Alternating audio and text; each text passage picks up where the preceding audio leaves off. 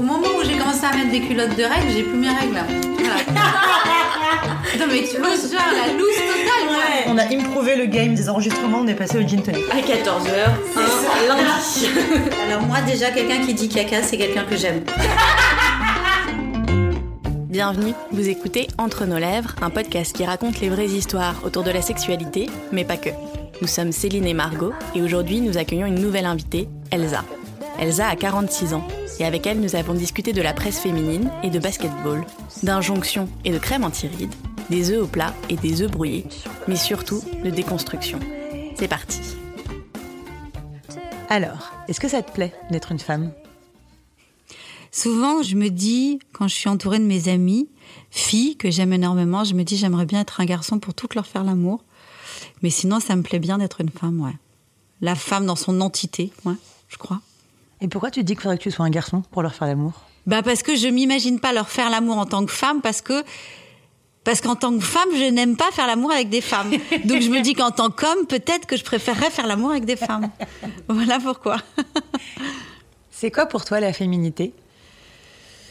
Alors tu vois, quand tu me demandes ça, je pense à ma mère qui se remet du rouge à lèvres quand on va au restaurant, après qu'elle ait déjeuné, à ma mère qui se met de la poudre, et à mon père qui me disait, regarde les femmes quand elles marchent. Donc je crois que c'est ça la féminité. C'est mon éducation qui m'a fait regarder la féminité comme ça. Et aujourd'hui, je dirais que la féminité, euh, ça peut être toi qui ne portes pas de soutien-gorge. Tu vois Il y a un truc très féminin dans le fait de ne pas porter de soutien-gorge. Est-ce que tu sais si tes parents, ils étaient heureux d'avoir une petite fille? Oui, je crois que mes parents étaient très heureux d'avoir une fille. De toute façon, mon père n'avait pas envie d'avoir de fils. Mon père n'aimait que les femmes. Donc il était très content. J'ai été très aimée. Et t'as grandi avec quelles images, du coup, concernant les filles et les garçons? Et puis après, les femmes et les hommes? Mais à mon grand âge, donc j'ai 46 ans, si tu veux, je ne me suis pas posé cette question de... Euh, les garçons ou les filles en fait. En même temps, c'est intéressant ce que tu me demandes parce que quand je me dis ça, parce que je suis en train de faire un gros point sur ma vie et je me trouve très très archaïque et historique dans ma manière de justement de regarder les hommes et d'aimer les hommes et donc je me dis qu'il y a eu un bug dans mon enfance qui a fait que effectivement je regarde les mecs et que je me dis qu'un homme viril c'est forcément un mec qui parle fort et qui écarte les jambes et que c'est forcément un bad boy tu vois donc c'est si je me dis ça aujourd'hui à 46 ans c'est forcément qu'il y a eu un problème d'éducation quelque part, puisque évidemment que non. On sait bien la virilité n'est pas là, euh, surtout pas. Donc non, je sais pas le regard que je posais quand j'étais plus enfant sur les garçons et les filles. Je sais juste une chose, c'est que j'ai jamais vraiment fait trop de différence entre les filles et les garçons. Je me suis jamais posé ce genre de questions. Et mes enfants, je les ai élevés aussi beaucoup comme ça. Ma fille qui a 10 ans, elle est toute petite et elle adore le basket. Et je lui dis, mais c'est peut-être pas pour toi. Euh, mais je lui disais ça pour la taille. Et en même temps, c'était horrible. Et elle me dit, mais t'es sexiste. Le basket, c'est pour tout le monde. Et donc, je, voilà. Donc, oui, forcément, j'ai des images un peu cons de temps en temps. Mais ta fille, elle connaît le terme sexiste à 9 ou 10 ans quand même. C'est incroyable. Effectivement, mais je les saoule beaucoup avec le féminisme. Hein. Tu vois, j'espère que justement elles vont pas aller dans l'excès en se disant mais va te faire foutre avec ton féminisme. Mais c'est vrai que non, elles connaissent, oui, oui, bah, elles apprennent à l'école on apprend les termes comme ça quand même. Non, puis en plus, du coup, si tu les élèves dans cette éducation, comme tu dis, je pense qu'il te reste plein de choses d'une éducation d'une autre époque. Mais du coup, tes filles, si tu les élèves avec cette sensibilité, tu vois, aujourd'hui, en te faisant cette réflexion par rapport au basket, elles t'aident toi aussi à le déconstruire. Bien sûr. Mais d'ailleurs, euh, mes enfants m'ont aidé à me déconstruire. Les femmes de votre, de votre génération, les jeunes femmes de votre génération, m'ont aidé, m'aident à me déconstruire. Marion Seclin, que je suis beaucoup sur les réseaux sociaux, avec qui j'ai fait un live pendant le confinement, m'aide à me déconstruire. Euh, la fille qui a lancé le gang du clito, qui dit des choses incroyables. Enfin, ça paraît con que ce que je dis, mais quand elle dit, mais bien sûr, on fait l'amour, on n'a pas besoin de s'épiler. Enfin, moi, je fais partie d'une génération où on avait cette sensation où si on couchait avec un gars, il fallait aller s'épiler dans la seconde, tu vois. Ça ne, Donc, euh, oui, je me déconstruis. Je suis en train de me déconstruire complètement une image de cette femme qui doit être tout le temps jolie, qui doit forcément être mince, qui doit forcément répondre à des critères complètement cons que j'ai lus dans des journaux féminins dont je me suis gavée en fait. T'as l'impression que la presse, elle a joué un grand rôle dans l'image que tu te faisais des femmes? La presse et puis le métier. J'ai été journaliste beauté pendant 15 ans, donc moi-même j'ai raconté beaucoup de conneries en fait, euh, tu vois, sur les régimes, sur l'anti-âge, sur les crèmes anti-rides. Je ne supportais plus ce mot de anti et de prôner des régimes euh, ou des crèmes minceurs euh, avant chaque été. Ça aussi je le supportais plus. Donc, ce qui m'étonne le plus aujourd'hui, c'est qu'en fait je rencontre que des femmes d'une génération plus jeune que moi qui me disent mais nous on regarde pas les journaux féminins, ça nous parle pas. J'avais cette sensation jusqu'à il y a pas si longtemps que ça que ça me parlait ou que ça parlait aux femmes, mais non c'est pas vrai. Il y a un vrai un vrai gap quoi finalement. Mais c'est une question d'époque. Moi les journaux féminins quand j'étais ado, je me nourrissais énormément de ça, genre je glamour. Oui, c'était une bible, je l'achetais tous les mois, tu vois. Et aujourd'hui, un magazine comme L'amour, il met la clé sur la porte. Grazia aussi, là, dernièrement, on a vu. Et euh, je pense qu'il ouais, ce sont des magazines qui trouvent plus leur cible aujourd'hui. Regardez tout ce qui a été écrit après le confinement sur euh, allégez-vous, maigrissez, comment perdre ses kilos après deux mois chez soi. Enfin, c'est tout ce qui ressort de ce confinement qu'on a vécu. C'est terrible.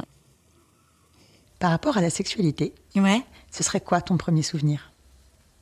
Est-ce que tu t'en rappelles? Je me rappelle avoir fait des bisous avec une fille à l'école. Et j'étais jeune, je, dirais 7-8 euh, ans. Tu te rappelles quand tu as découvert la masturbation? Non, je me rappelle pas quand du tout. Mais très jeune, j'ai piqué les films porno de mon père. Et alors, je me suis tapé tous les films porno de mon père. Je suis imbattable dans les films porno.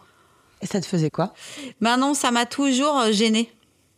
Je suis très gênée avec la masturbation. Non, mais je suis pas à l'aise avec ce toucher et tout ça, même si euh, je le fais. Et en fait, j'ai tendance à me dire putain, c'est chiant, quoi. Je préférais être à deux que toute seule. Je me suis en plus construite une image de la femme qui est très difficile aujourd'hui pour moi à déconstruire, qui est en fait le regard d'un homme sur une femme, puisque c'était des films réalisés par des hommes. Comment t'essayes alors maintenant de le déconstruire? En écoutant, en écoutant cette génération de femmes euh, qui sont en train de déconstruire le, patriarcat, en fait. Je me déconstruis en, en vieillissant, en décidant de ne pas reproduire les mêmes erreurs. L'expérience. Rien ne vaut l'expérience. Mais alors du coup, qu'est-ce que tu imaginais de ta première fois? Pour toi, faire l'amour, c'était quoi à l'époque? Alors, ma première fois, elle était naze. de ouf.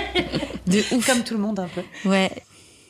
Pour être hyper honnête, j'ai jamais eu cette sensation de faire l'amour comme dans les films ou tu vois à mon âge encore hein, j'ai jamais eu la sensation de me dire waouh là vraiment c'était miraculeux peau contre peau euh, non est-ce que tu fantasmais beaucoup et du coup c'est la réalité était loin de ce que tu imaginais alors je fantasme beaucoup mes histoires. C'est-à-dire moi mon truc hein, quand même c'est que je rencontre un homme et euh, comme je m'aime pas beaucoup en général, ils ont tous un peu le même profil, à part le père de mes enfants, mais ils, sont toujours un peu bad boy ou ils ont toujours eu une enfance euh, compliquée. On peut pas dire qu'ils soient extrêmement cultivés non plus. Ils ont l'intelligence de l'expérience, on dira. Donc, si tu veux. Euh, je prends des hommes comme ça et je me fantasme l'homme que j'aimerais bien avoir, mais c'est pas possible, tu vois. Et pourtant, j'ai été très aimée, j'ai eu une des très belles histoires, euh, mais hum, j'ai vraiment choisi beaucoup de connards. tu disais juste avant, quand tu décrivais le profil des hommes dont tu tombais amoureuse, sauf le père de mes enfants. Oui, parce que le père de mes enfants, euh, c'était plutôt un genre de communicant, philosophe, euh, intelligent, intéressant, très chic. c'était pas du tout le bad boy qui lit pas de livres, tu vois. Donc j'ai fait deux belles filles et j'ai fait deux belles filles dans l'amour avec un homme intelligent et intéressant et qui est un très bon papa. Est-ce qu'il y a des couples qui te servent de modèle? Non. On ne sait pas ce qui se passe en vrai chez les couples, tu vois? Là, euh, sur Instagram, il y a Louise Chabat. Elle s'est beaucoup mise en scène avec euh, son mec il a l'air génial son mec. Elle aussi, elle a l'air géniale, tu vois. Et justement, je me disais, waouh, quel couple, ça fait dix ans qu'ils sont ensemble. Mais je sais pas comment ça se passe en vrai chez eux ou dans le lit ou est-ce qu'ils sont vraiment géniaux ces gens-là. En tout cas, quand tu les regardes, tu dis mais Mais moi, je signe tout de suite un mec qui te fait à manger, qui est tout le temps là, à, rire, euh, qui a l'air hyper gentil. Euh. Maintenant, je pourrais te dire aussi mes parents, mais mes parents, parce que mes parents se sont aimés plus que tout au monde. Ma mère, elle, euh, même si mon père est décédé, elle l'aime encore. Enfin, ils ont passé 41 ans ensemble. Ils se sont rencontrés, ma mère avait 21 ans. Donc vraiment, c'était un couple extrêmement fusionnel et plein d'amour. Non, j'aimerais pas leur, leur ressembler en fait. Le couple en tant que tel ne m'intéresse pas. Moi, j'ai toujours voulu faire une équipe. Je m'en fous du couple. Je m'en fous d'aller au restaurant. Je m'en fous de partir en week-end, euh, qu'on m'invite, je veux dire, tu vois. Moi, je veux être euh, en équipe avec quelqu'un avec qui je vais créer, avec qui je vais développer des idées, avec qui euh, je vais rire. Avec... Je sais pas, ça se passe plus dans ce truc-là pour moi. C'est important pour toi la monogamie? Alors non. Enfin, je sais pas, c'est marrant cette question.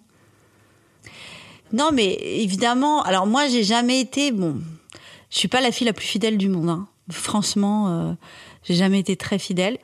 J'ai été fidèle avec le père de mes enfants euh, le temps qu'on était ensemble, bien sûr, mais comme je n'ai pas beaucoup de filtres, c'est exactement la même chose avec mes émotions.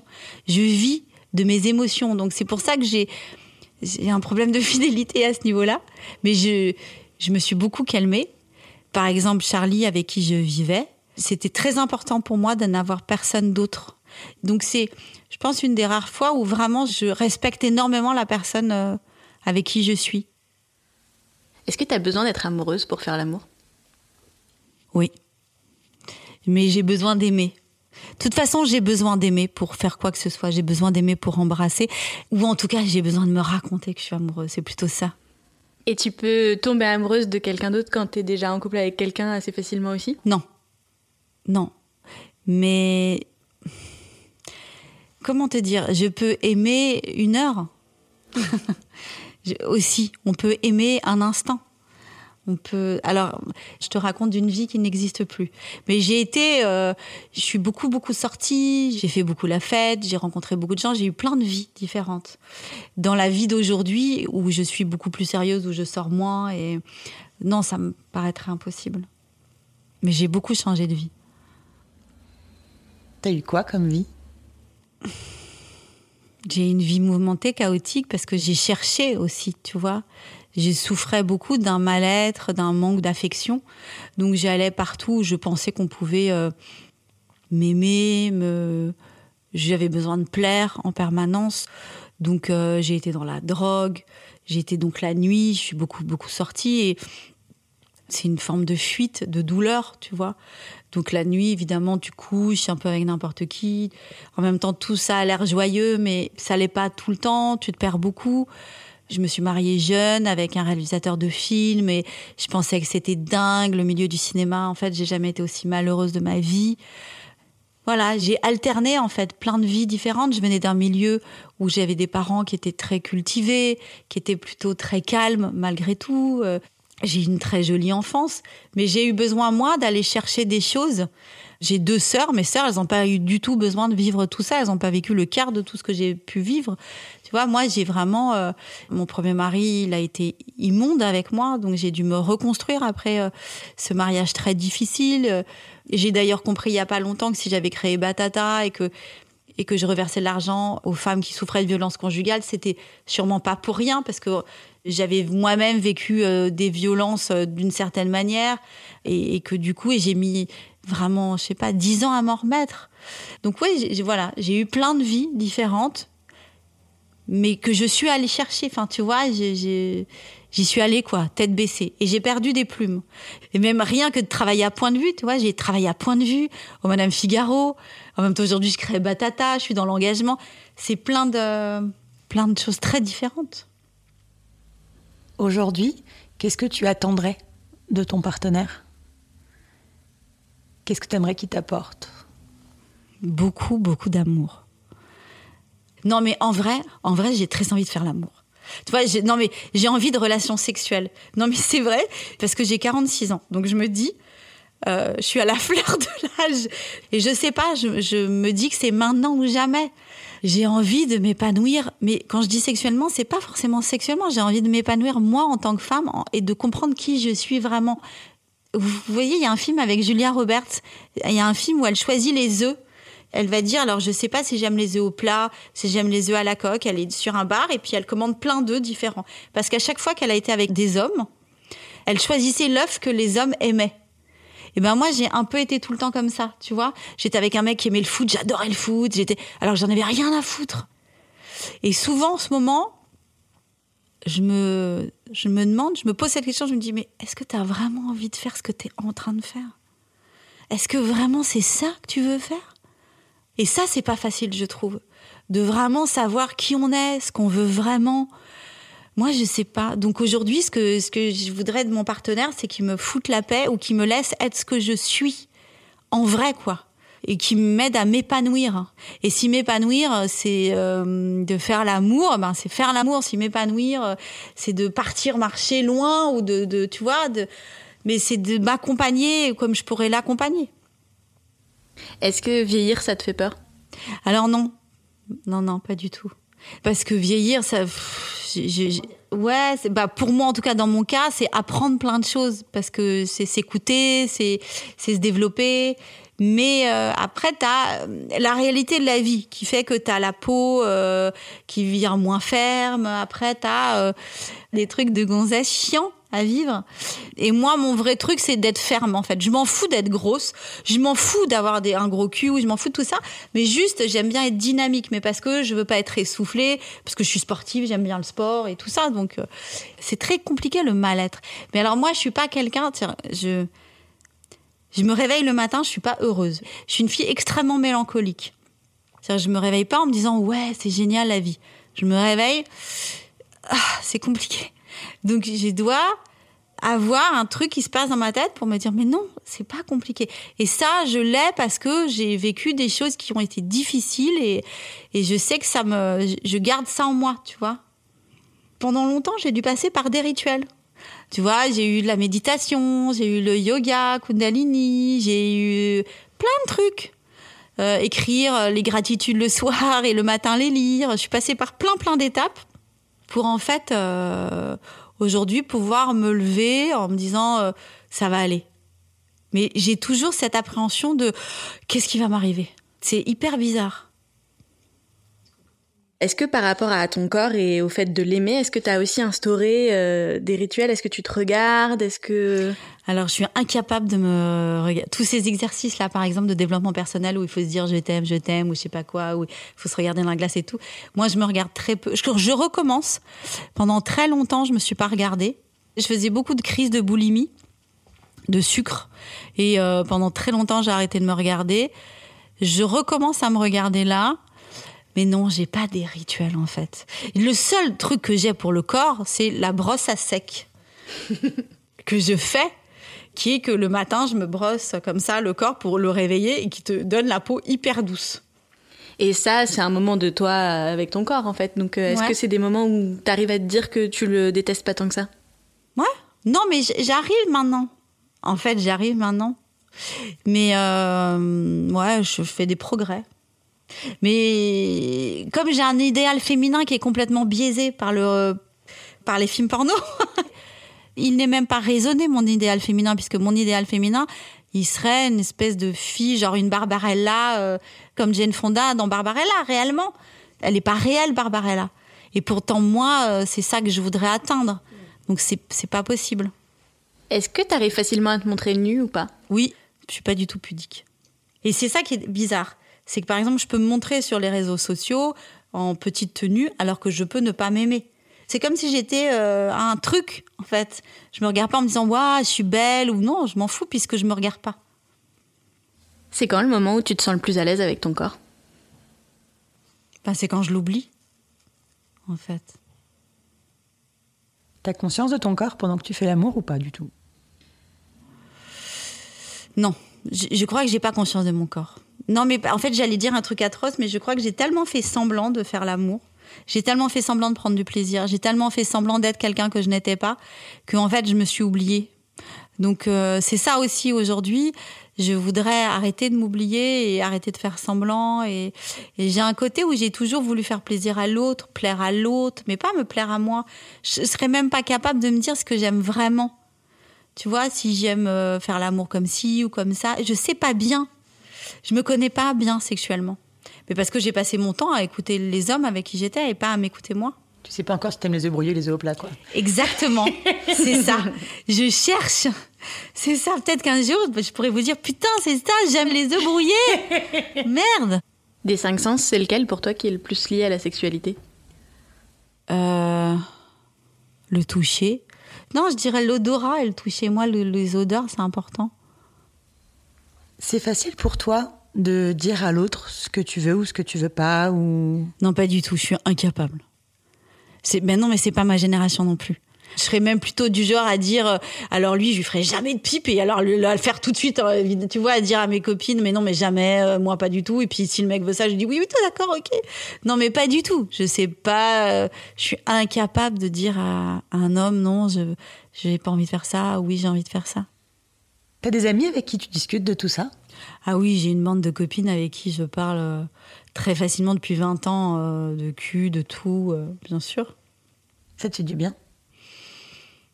Bon, je- non, c'est pas que ça me fait du bien, mais c'est on rigole beaucoup en fait. Tu vois, il y a des aventures que tu vis, tu te dis ah celle-là je l'ai vécue que pour la raconter. ça c'est sûr. tu vois, c'est pas impossible. Donc euh, non, j'ai juste- je rigole. Après, je sais pas si ça me fait du bien. Les amis me font du bien en général, tu vois. Pourquoi tu as voulu venir nous parler de tout ça? Qu'est-ce qui était important pour toi? Je vous ai trouvée euh, charmante et je me suis pas posé la question. euh, Je suis très à l'aise avec euh, ce que j'ai vécu ou ce que je n'ai pas vécu. Je suis à l'aise avec le fait de me raconter. Ça ne me dérange pas. On vit dans un monde euh, qui évolue énormément. À mon époque, il n'y avait pas de, genre, de genré. De, tu vois, il y a des nouveaux vocabulaires qui existent. On peut être une personne. Avant, on était un garçon ou une fille. Aujourd'hui, on est une personne. Ça n'existait pas. Donc, je trouve que le monde qui est en train de se dessiner est extraordinaire. Je me dis juste qu'il faut qu'on fasse très attention euh, à ce qu'on fait, justement, en tant que personne. Et je me dis qu'il ne faut pas porter de soutien-gorge. voilà ce que je me dis. Je me dis, ah, c'est bien la liberté des seins. C'est pas mal, franchement.